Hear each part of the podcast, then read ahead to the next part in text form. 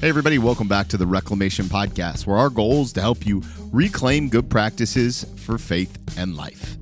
I'm Tony, and today is episode 140 of the podcast, where I sit down with legendary podcaster, speaker, and author Carey Nieuwhof. Carey and I first met about 10 years ago, and he began to share with me and with thousands of others. Literally, his content is accessed by over half a million people every single month and it's all about how to live and lead at your best. We talk about what it means to be in your Thrive cycle. We talk about color zones from his latest resource, At Your Best. We talk about all of it and so much more in this conversation. Hey, do me a favor. If you enjoyed this conversation, leave us a rating or review on iTunes, on Spotify, anywhere you listen to podcasts. We're excited to connect with you. Also, if you can, share this episode with a friend or follow Carey on socials. Let him know that you heard him here on the Reclamation Podcast. I'm so thankful to be on this journey with each and every one of you. And now, without any further ado, here's my conversation with Carey Nieuwhof. Hey, everybody, welcome back to the podcast. I'm excited today. Um, to, this is kind of like a bucket list interview for me because I get to interview someone who's been mentoring me for the last decade in so many things uh, the legendary Carey Nieuwhof. Carey, thank you so much for being here today. I get to be on your show. This is really exciting, Tony. We've met in real life a couple times and uh, been following each other online for a while. So, just a thrill to be with you, and thank you so much for having me.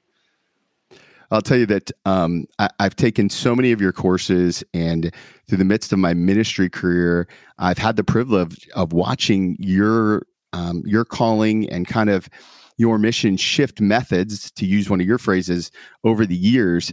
I'm curious. Um, you've gone from lawyer to from pastor to founding pastor to teaching pastor, and now the CEO of a um, a, a, fairly well off business um, from all you know aspects on the outside. Anyway, um, how would you define your calling in 2021? Yeah, I feel a very intense calling to help people thrive in life and leadership. So I have a real heart for leaders. I know a lot of leaders are not thriving.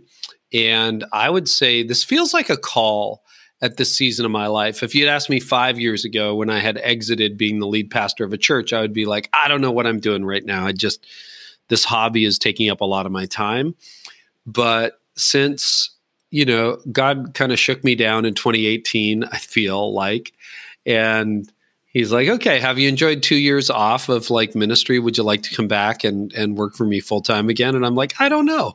Um, but it was it was like uh, I'd stepped out of day to day ministry and uh, was still teaching at our church, but then I had this hobby podcasting and and all that. And I didn't have a lot of staff. I had a couple of assistants just to help with the volume because we we had a lot of listeners and readers and stuff like that. But it was it was easy. I could just shut it down if I wanted to.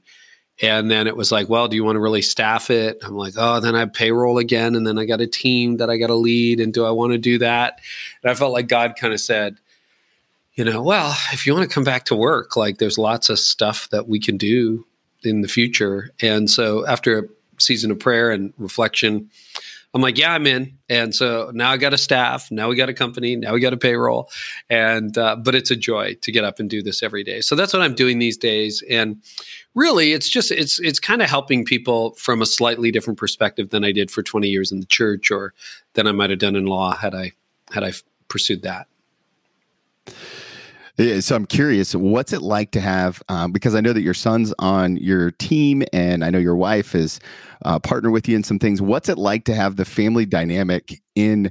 I mean, this is truly kind of a family business, but it's a little bit bigger than a family business. H- how's that working out? Yeah, three or the eight or nine are family. They have Nieuwhof as the last name. I, I, never. My wife and I. My wife and I said for years. Sorry about that. My wife and I said for years that we would never be able to work together, and here we are working together. So she was always at a law firm or a hospital or a pharmacy or that kind of thing, and you know, then my son. That was like I didn't set out to work with Sam, but uh, he was in accounting and he worked in a bank tower. Did not like it um, for a variety of reasons. Loved the people, not the the career or the work. And he was 23. Of course, I'm his dad. I'm trying to encourage him to stay and, you know, get your ticket or whatever. Sure. And he was just ready to go. And I'm like, I said, well, what are you going to do? And he said, I don't, I don't know, dad. And I said, well, our company was at an inflection point. I said, we're growing like crazy. I can't do the finance anymore. Like it's way beyond my pay grade. And he was an accountant. I said, why don't you come on, be the CFO, the manager?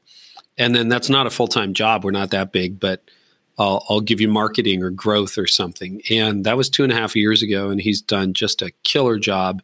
And it's one of the great joys in my life. And then my wife had practiced either pharmacy or law for most of the time I was in ministry. When the kids were young, it was very, very part time.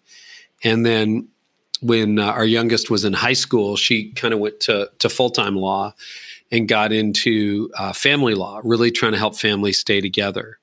But by the time you go and see a lawyer, you know, you're pretty far gone as far as yeah. staying together yeah. goes.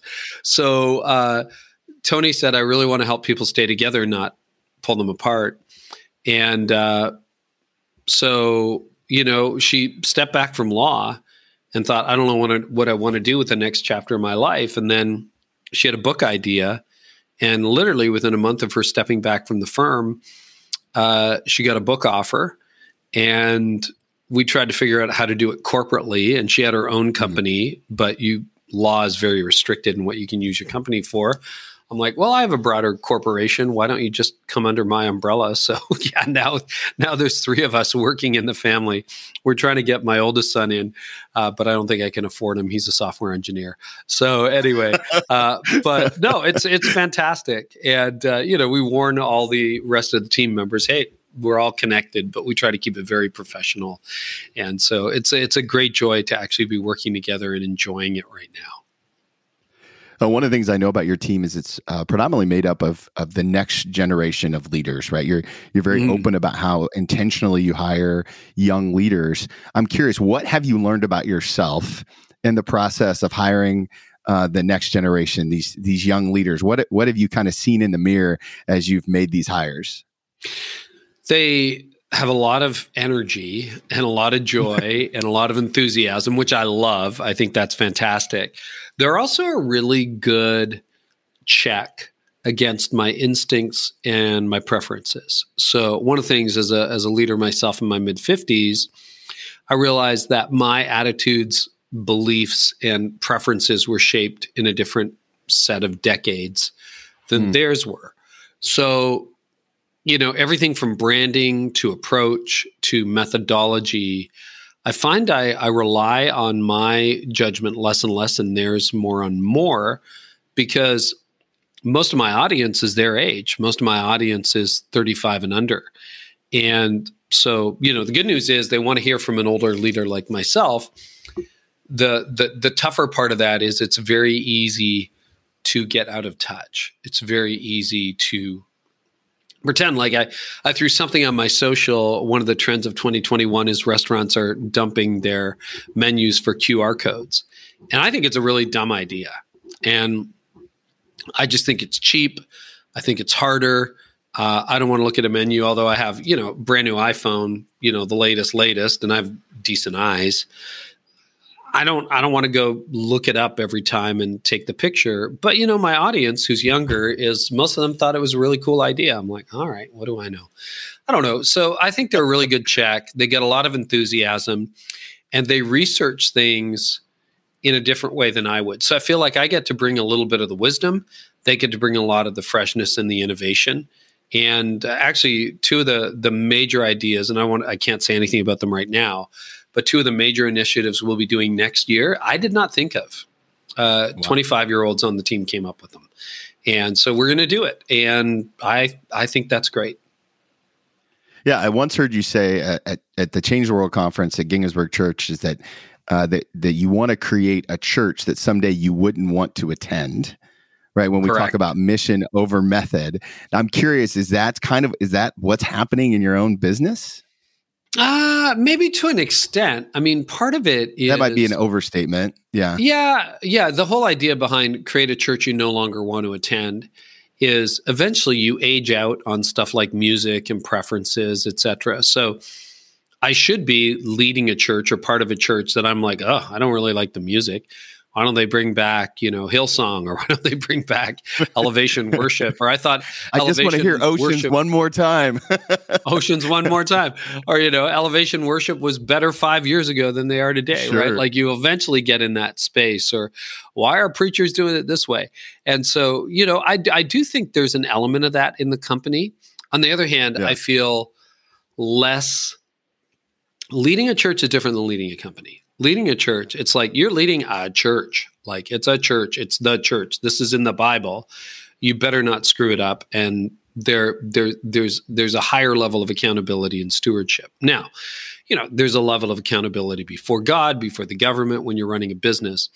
But i feel like uh, the lines are a little less set and you get to play paint on a bigger canvas. So we get to do some things that maybe you you couldn't do at the church which is which is really kind of fun. And you know, it's also like if the church fails, I feel really responsible. If my business fails, it's like I'm going to take really good care of the team, but it's just a business at the end of the day. Uh, so one of the things that you and your team have been putting out a lot recently is about the Great Resignation, and and mm-hmm. you you had a podcast today, episode 460 with Ken Coleman.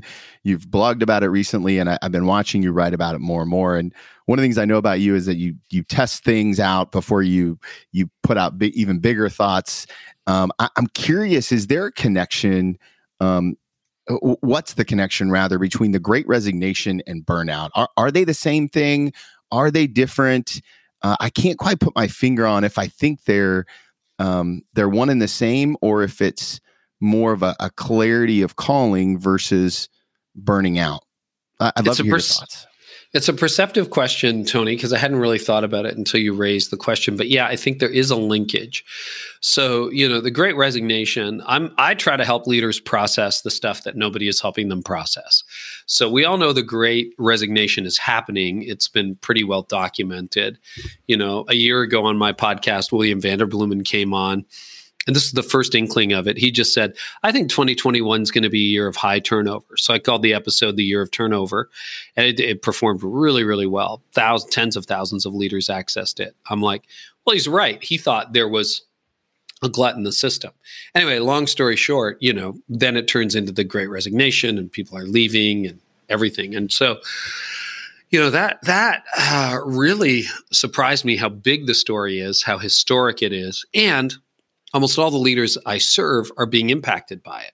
So that's yeah. why I wanted to cover the story. And again, I'm not the Wall Street Journal. I'm not USA Today. I'm a blogger and a podcaster. So I can just add a little bit of color commentary here and there, you know, along the way. But what I'm seeing in the comments on social media, on the articles on my website, is a lot of people who are very frustrated, very burned out, and I think what happened is that the, you know, the, uh, what would I say? The exit has been a catharsis of sorts about some of the dysfunction in the system. So if you go onto my website, you start looking at some of the articles, it's like, I was just so sick of the toxic culture. I was tired of my boss. I was tired of being told to give, give, give, and never receive, receive, receive. So I left. Now, one of the sub stories of the great resignation is it's not the panacea everybody thought it would be.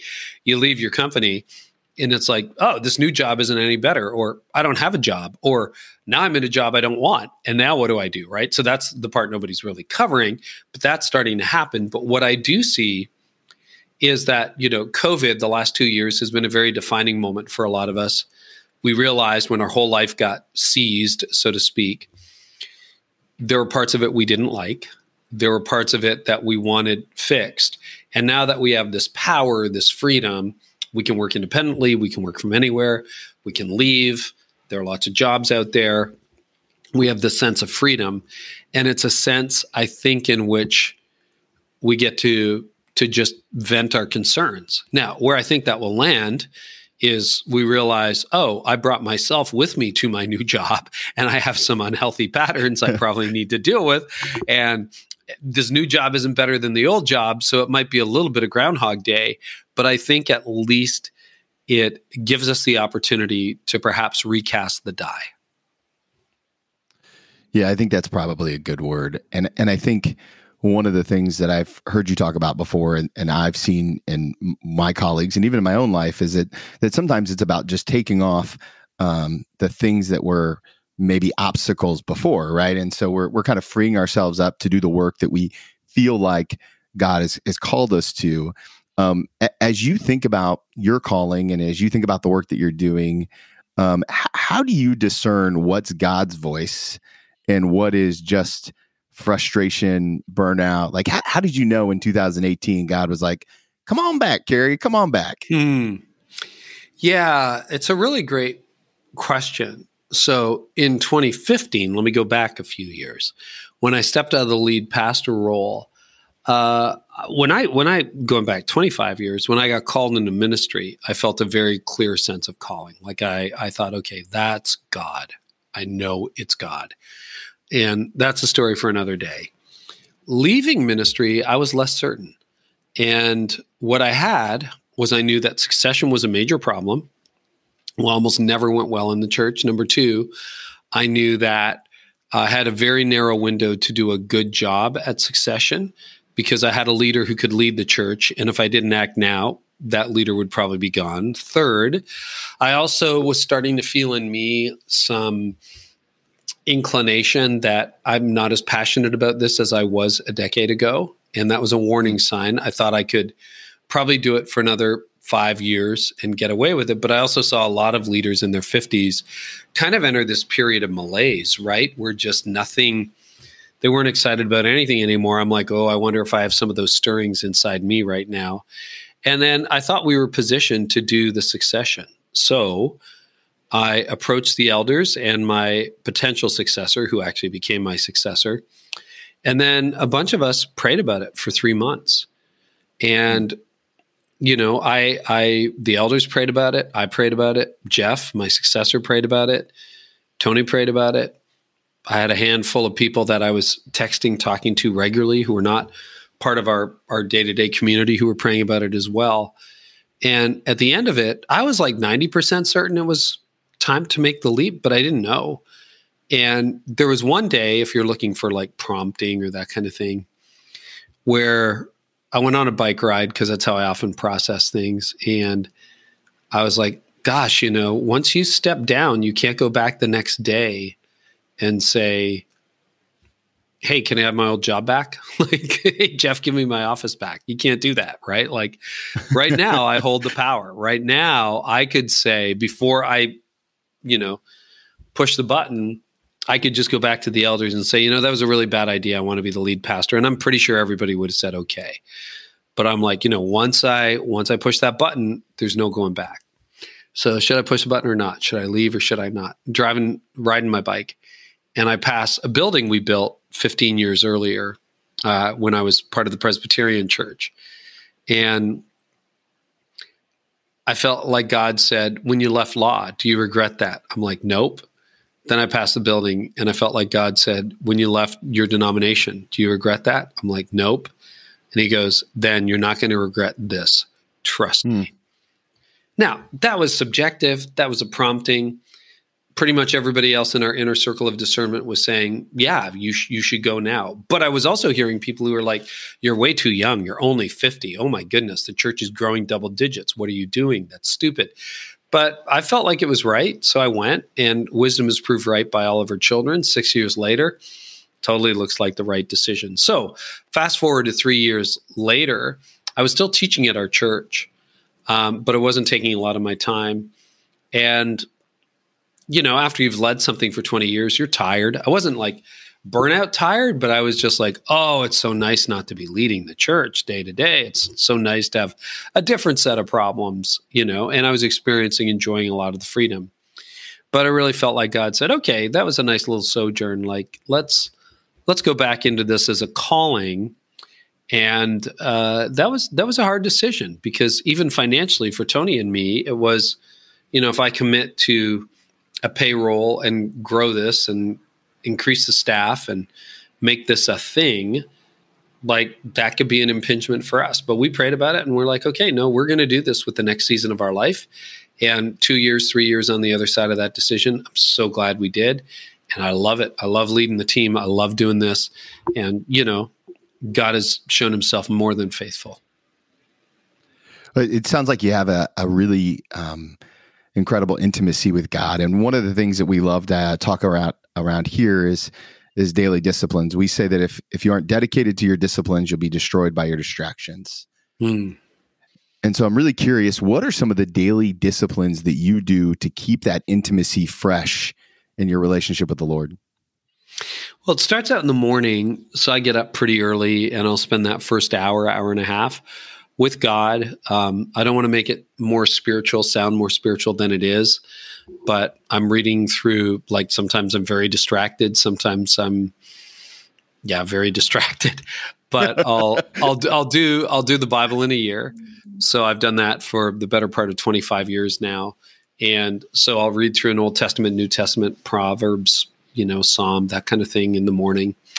And then uh, I'll spend some time praying and reflecting, sometimes journaling. And then, um, you know, after that, I, I, will sometimes just read widely, like on anything from the metaverse to something that caught my eye to the news and just kind of process that and then move into the day. So that's a discipline. Uh, another discipline, believe it or not, that is huge for me is sleep. Uh, I did yeah. burn out 20 years ago or 15 years ago.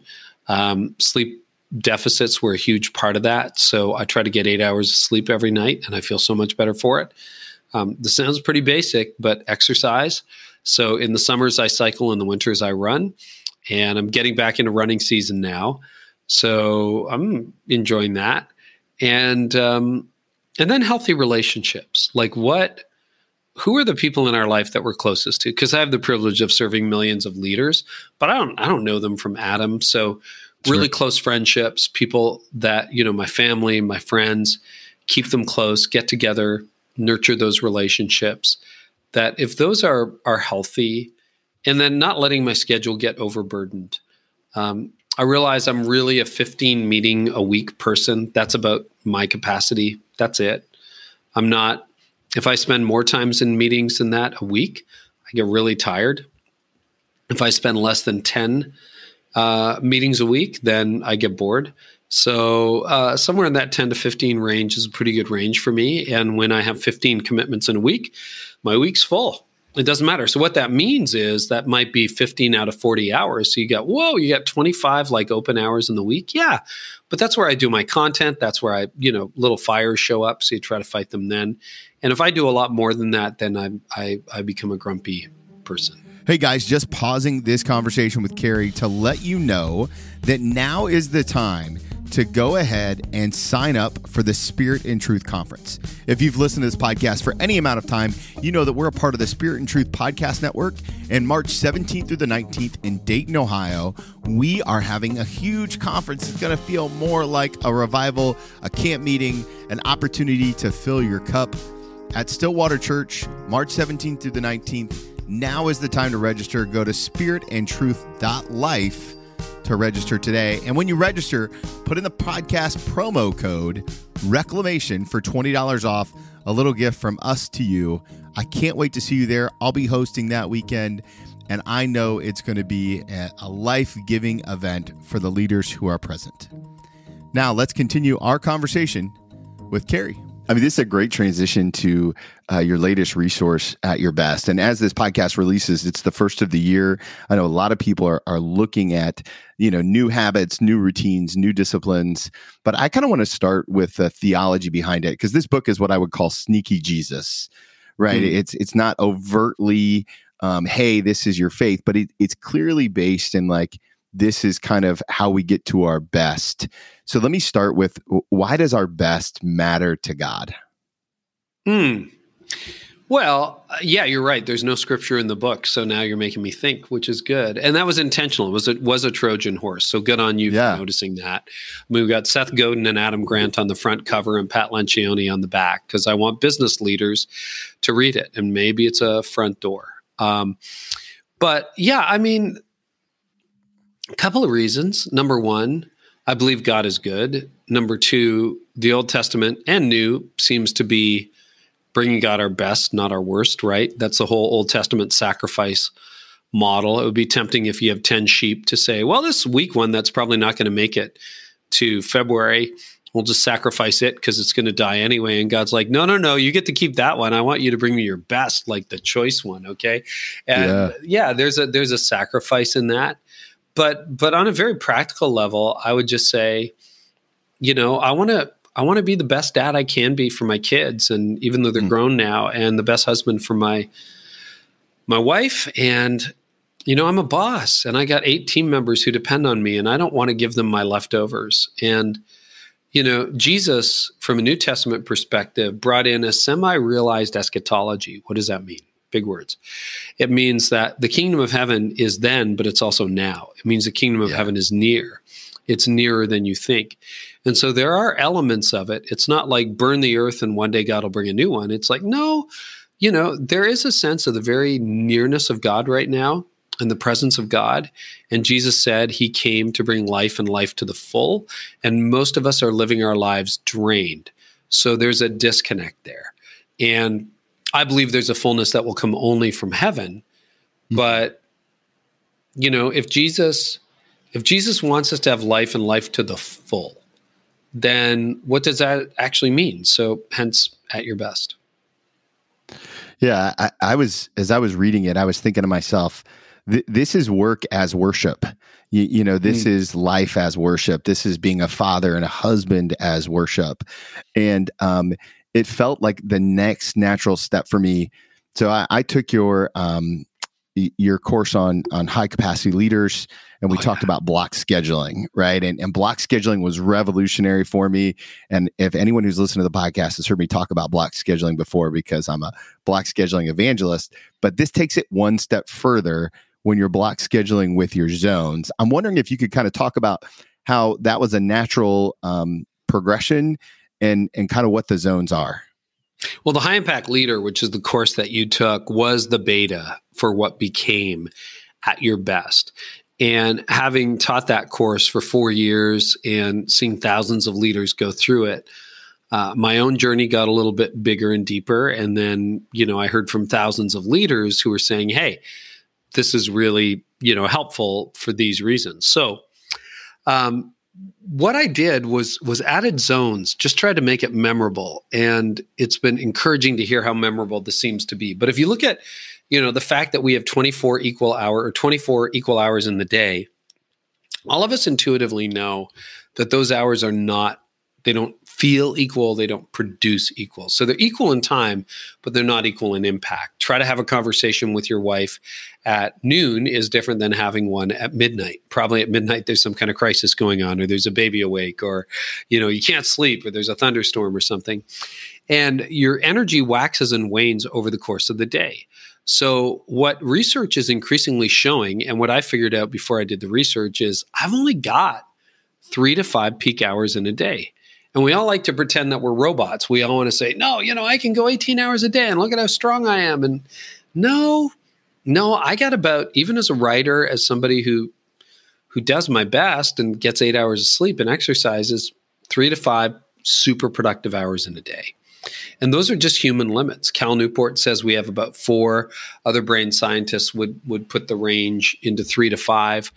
And on the one hand, that's really dismal, Tony. It's like, are you kidding me? I, I, don't get more than that. But I think we all know that's true. So, would you say, are you a morning person or like afternoon, night owl? I'm definitely a morning person. I'm a I'm definitely a morning, four forty five, four thirty kind of guy. And what would you say your peak hours are when you're really like up and humming and functioning? Uh, eight to eleven. Eight to eleven. So there it is, three hours. And then now have I had the advantage. Of, I I clocked it out already. I I, I took right. my so energy you clock. You did the. I homework. did. I did the homework, and I'm my red zone is uh, between one and three is is a de- I need to take a nap. That that can turn my red zone into a yellow zone for me. Um, if I can get a nap in there. See, this is interesting. Okay, so as I've done more and more interviews, the book is barely out. It's been out a couple of months, but I've I've done lots and lots of podcast interviews, and I love asking the people who are interviewing me what their red zone is. Mine is four to six, but most mm. people, if they're really honest, like after lunch is not a good zone. It's like, oh my god, and it's not because you went for the heavy pasta or something like that. It's just like, no, I could eat salad and nuts and I still get tired in the afternoon. And that means you're human. So all of us have a green zone. Green zone's when you're at your best. Yours is 8 to 11. Mine's about 7 to 10, 7 to 11. Similar thing, 3 to 5 hours. You have a red zone where you're tired. Mine is 4 to 6. That's where it's like three brain cells left. I can't make any decisions. I better caffeinate or get a nap or something or go for a walk. And then everything else is yellow. Everything else is just you're not at your best, you're not at your worst. And what what first of all, knowing that is a help because then you're like, oh, I better not schedule important decisions for 2 p.m. Or really critical, like review all the financials and make recommendations. Probably not a good idea at two o'clock in the afternoon. Or for me, 4:30, right? Like I got to be at right. grunt level work yeah. by 4:30, or it's not going to be good, or it's not going to happen. But what the mistake people do is they don't realize number one, they only have three to five good hours a day. And then number two, they spend them indiscriminately. So, mm. textbook example, I used to do a ton of breakfast meetings. And you know how breakfast meetings go. You meet at the restaurant at seven, think you're going to be out of there at eight. You're not out of there till eight thirty. Then you go to a coffee shop, grab a coffee, go to the office. Everybody wants to talk to you. Uh, you're finally at your desk at ten. It's like, oh, that was a late start. You still got a sermon to write or whatever you're working on. And then you notice, oh, I got five texts and uh, 28 emails. Okay, better do that. Text, text, text, email, email, email. It's 11:30. Your stomach's grumbling. I guess I'll go for lunch. You get back at one, and somebody pulls you into a meeting. Hey, Toni, can we pick your brain? Right? Okay, okay, okay, okay. Then you got more texts, more emails. Then somebody pulls you into another meeting. Then it's 4:30. What have you got done that day? Nothing. Your sermon isn't written, nothing's done. So then what do you do? You either try again the next day and usually the same pattern repeats, or you do what most people do, you take it home. And then it's 8:30 at night, you're watching Netflix with your family, you're falling asleep on the couch and you're trying to write your message. And then it's Saturday and your message still isn't done. And then you just do that week after week, getting back to your burnout point. Yeah, people are sick of that. They're absolutely tired of it and they're they're drained. And I used to live that way until I burned out. And then on the other side, started paying attention to time, energy, and priorities. So the secret there, how does this relate to green, yellow, red?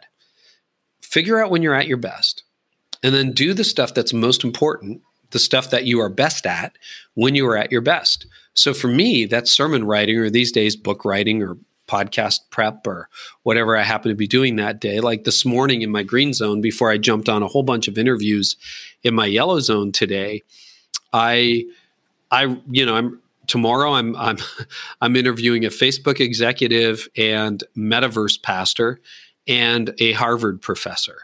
So I finished oh, up wow. my research on all three fronts uh, formulated the questions because that takes a lot of horsepower. And I will do the interviews tomorrow when I'm in my yellow zone because if I prepared well and the metaverse stuff I've been reading on for months and Web3 and crypto and blockchain and all that, I want to be ready. So I've, I've spent a lot of my green zone over the last month preparing for this. Now, tomorrow I'll be ready. Yeah, I, I, one of the things you talk about in the book is this idea about um, cutting out the distractions in your green zone. Um, I, I think that the distractions are they happen so quickly and they're so sneaky and you don't even know that you're distracted until all of a sudden it's been an hour w- what are some of the tips tools or tricks that you give to people when you talk about uh, eliminating distractions from your best work time so I'm not naturally good at this. I love distractions because I basically am ADD. They're fun. So a discipline that I, I developed years ago, uh, long before it was popular, or talked about was just turn off all notifications on your phone. So when you get a new iPhone, your computer, whatever, your your iPad, you, you can take five minutes and do this today. Just go into your settings, turn off all notifications. Now, people get panicked about that because of FOMO, right? It's like, right. well, what if I don't hear from my son? Or what if I don't? The problem with correspondence digitally, it's true actually. Well, no, it's not true. Think about how the post office works. Post office works that if it works, if it works, here's how it works. I was going to say it. I was going to say it, but I didn't want to interrupt. if it works, once a day, a letter carrier shows up at your house or your office and says, "Here, Toni, here is all the mail." Now, they don't even ring your doorbell. Right? They don't ring your doorbell. If you live where I do in the middle of nowhere, I have a, a like a, a, post office box or what do you, what am I saying? A mailbox at the end of my driveway. I don't have to go to it until whenever I want. I could go tomorrow. The mail is still going to be there. I select the mail when I want to get the mail. Now, electronic communication doesn't work that way. When you text me, I get it immediately. I assume it's urgent. It's not. If your letter carrier, if your post office person rang your doorbell every time you had a bill or anything left in snail mail, you'd be like, "Get off my porch! I'm getting a restraining order." Like you've you've rang this bell 17 times today. Even UPS and Amazon, they don't ring the bell anymore. They're just going to leave it mm-hmm. on your porch unless you tell them otherwise. Why? Because you know we get a lot of stuff shipped to our house, but it would be horribly interrupting to have that doorbell ring 17 times a day.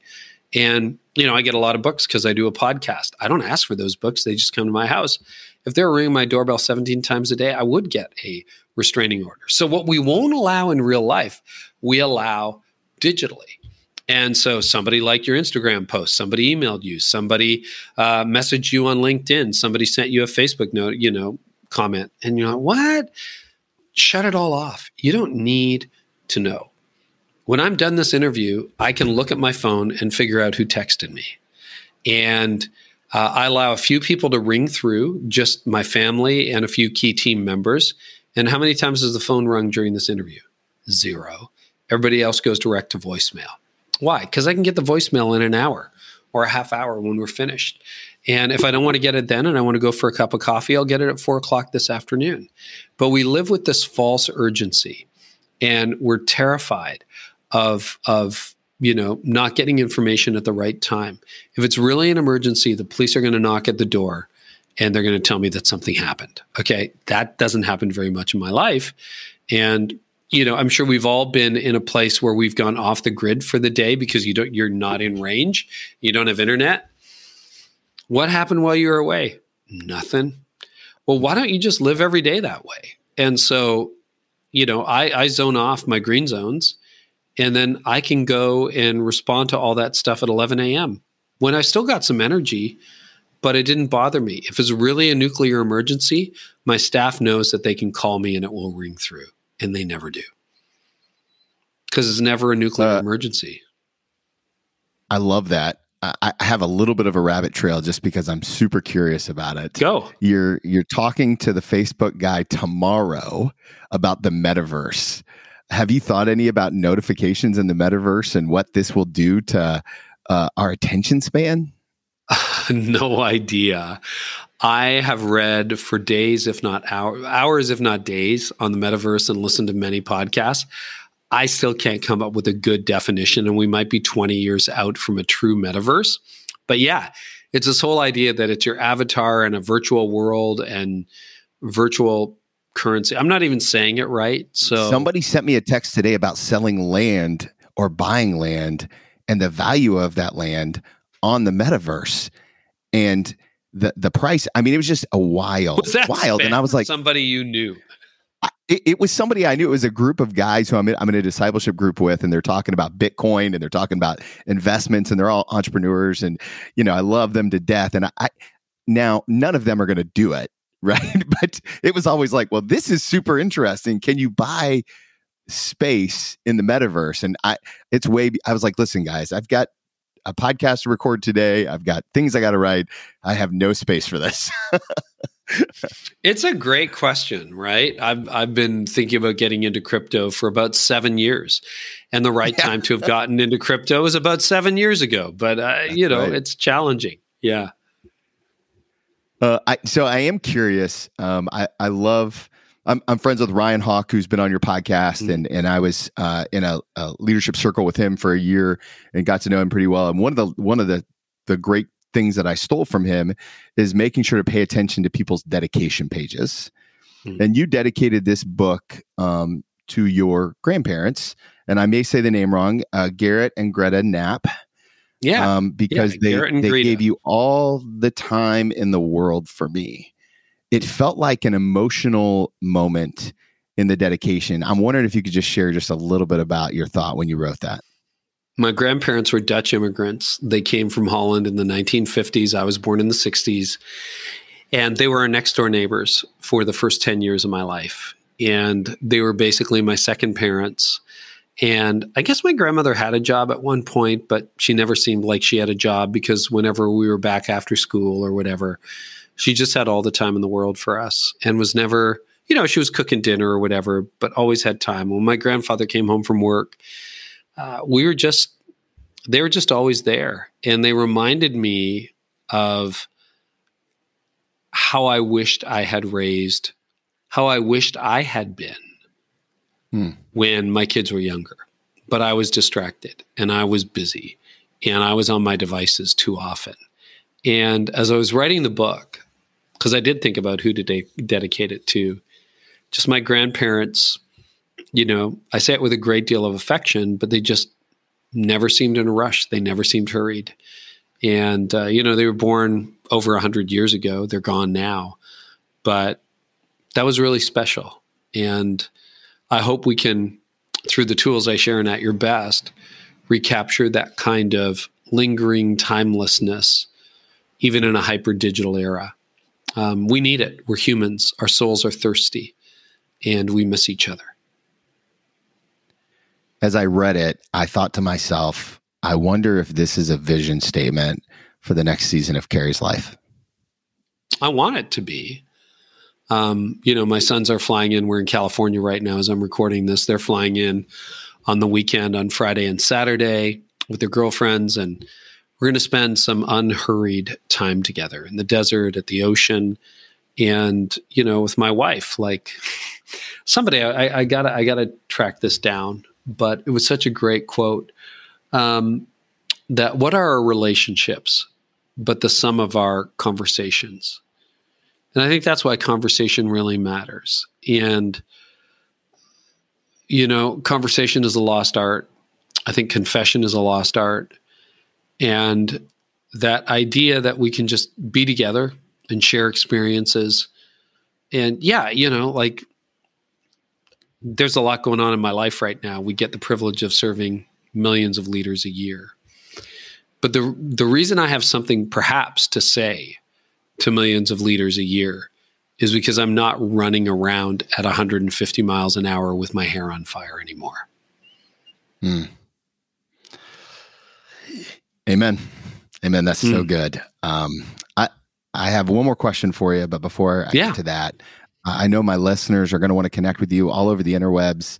Uh, where is the best place to pick up their copy of At Your Best and to follow you and to make sure they subscribe to your blog because you're putting out great content um, usually four to five times a week, and it's it's always very thoughtful, very um, I, I, would say short or brief. I don't want to say short like in a negative way, but it, no, no, no, it, no. But that's intentional. You're busy. Yeah, yeah. So, um, where's the best place to to find all things Carey Nieuwhof on the interwebs? So, all things Carey, you can definitely find it at uh, careynieuwhof.com. Hard to spell, but you can figure that out. If you come close, it will uh, you'll find it. And then for the book, the book has its own site with some resources. You can go to atyourbesttoday.com. Uh, so don't forget the today, at yourbesttoday.com. And then, um, you know, the book's widely available anywhere you get books. And we'll, of course, link to all that in the show notes. And uh, if anyone has any questions about the book or wants to talk to me, feel free uh, to email me and hit me up. I'm more than happy to share uh, my thoughts and, and how I've implemented it in my life because it's it's been a huge, huge blessing for me. Well, thank you. That's been one of the great joys. I mean, I'm glad to know. I know you were a high impact uh, leader alumni, so you got the beta version, and now the the book definitely is an upgrade from where we were when we produced the course. But like even Jon Tyson has been very public that it's the best productivity hack he's. Mm.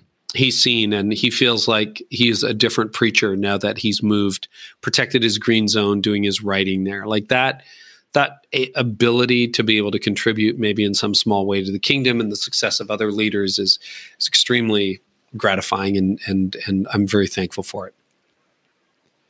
So the last question I always love to ask people is an advice question. And uh, I'm going to ask you to give yourself one piece of advice, except I get to name the exact date and time, not time, okay. but date. And so, what I'd like to do is, I'd like to ask you to go back and give a uh, younger version of Carey uh, advice the day after you published episode number one with Andy Stanley. If you could go back, oh, um, and and give that younger version of yourself one piece of advice, what would it be? Talk less, listen more. Hmm. Wow, I love it. Hmm. Carey, uh, this has been so good for me. I, I'm so grateful for the time today and for your impact on my life, and really appreciate you uh, being generous with your time and and coming on the podcast. Toni, thanks for having me. It's a joy to reconnect with you. Thank you for all you're doing to help leaders. this is a big season of change in your life. So I really appreciate you having me and, and thank you for all that you do, Toni. Man, that was good. I love talking to Carey Nieuwhof and I enjoy his content so much. Do me a favor, go ahead and hit him up. Make sure you follow his podcast, the Carey Nieuwhof Leadership Podcast, anywhere you listen to podcasts. Uh, he's got so much stuff that he's putting out on a weekly basis, I know that you'll be fed greatly in following him. Some of the things I love from our conversation today, uh, talking about burnout as an epidemic, the great resignation. Uh, it's more than just a time management strategy. So many things there that I know I'll be continuing to carry on and kind of chew on in my own life because, like many of you, I don't have this all figured out. I'm just trying to do the best I can every single day. And again, that's what this podcast is all about helping people who know Christ follow Christ more closely, to reclaim good practices for faith and life. And this was uh, definitely a practice rich conversation. So I'm thankful for you and for being uh, a part of this journey with me. Like I said before, do me a favor, hit that subscribe button anywhere you listen to podcasts, leave a rating or review on iTunes or Spotify, and do me a favor, share this episode with a friend. It's the best way to get the word out about what God is doing on this platform. And remember, guys, if you want to follow Jesus, you must be willing to move.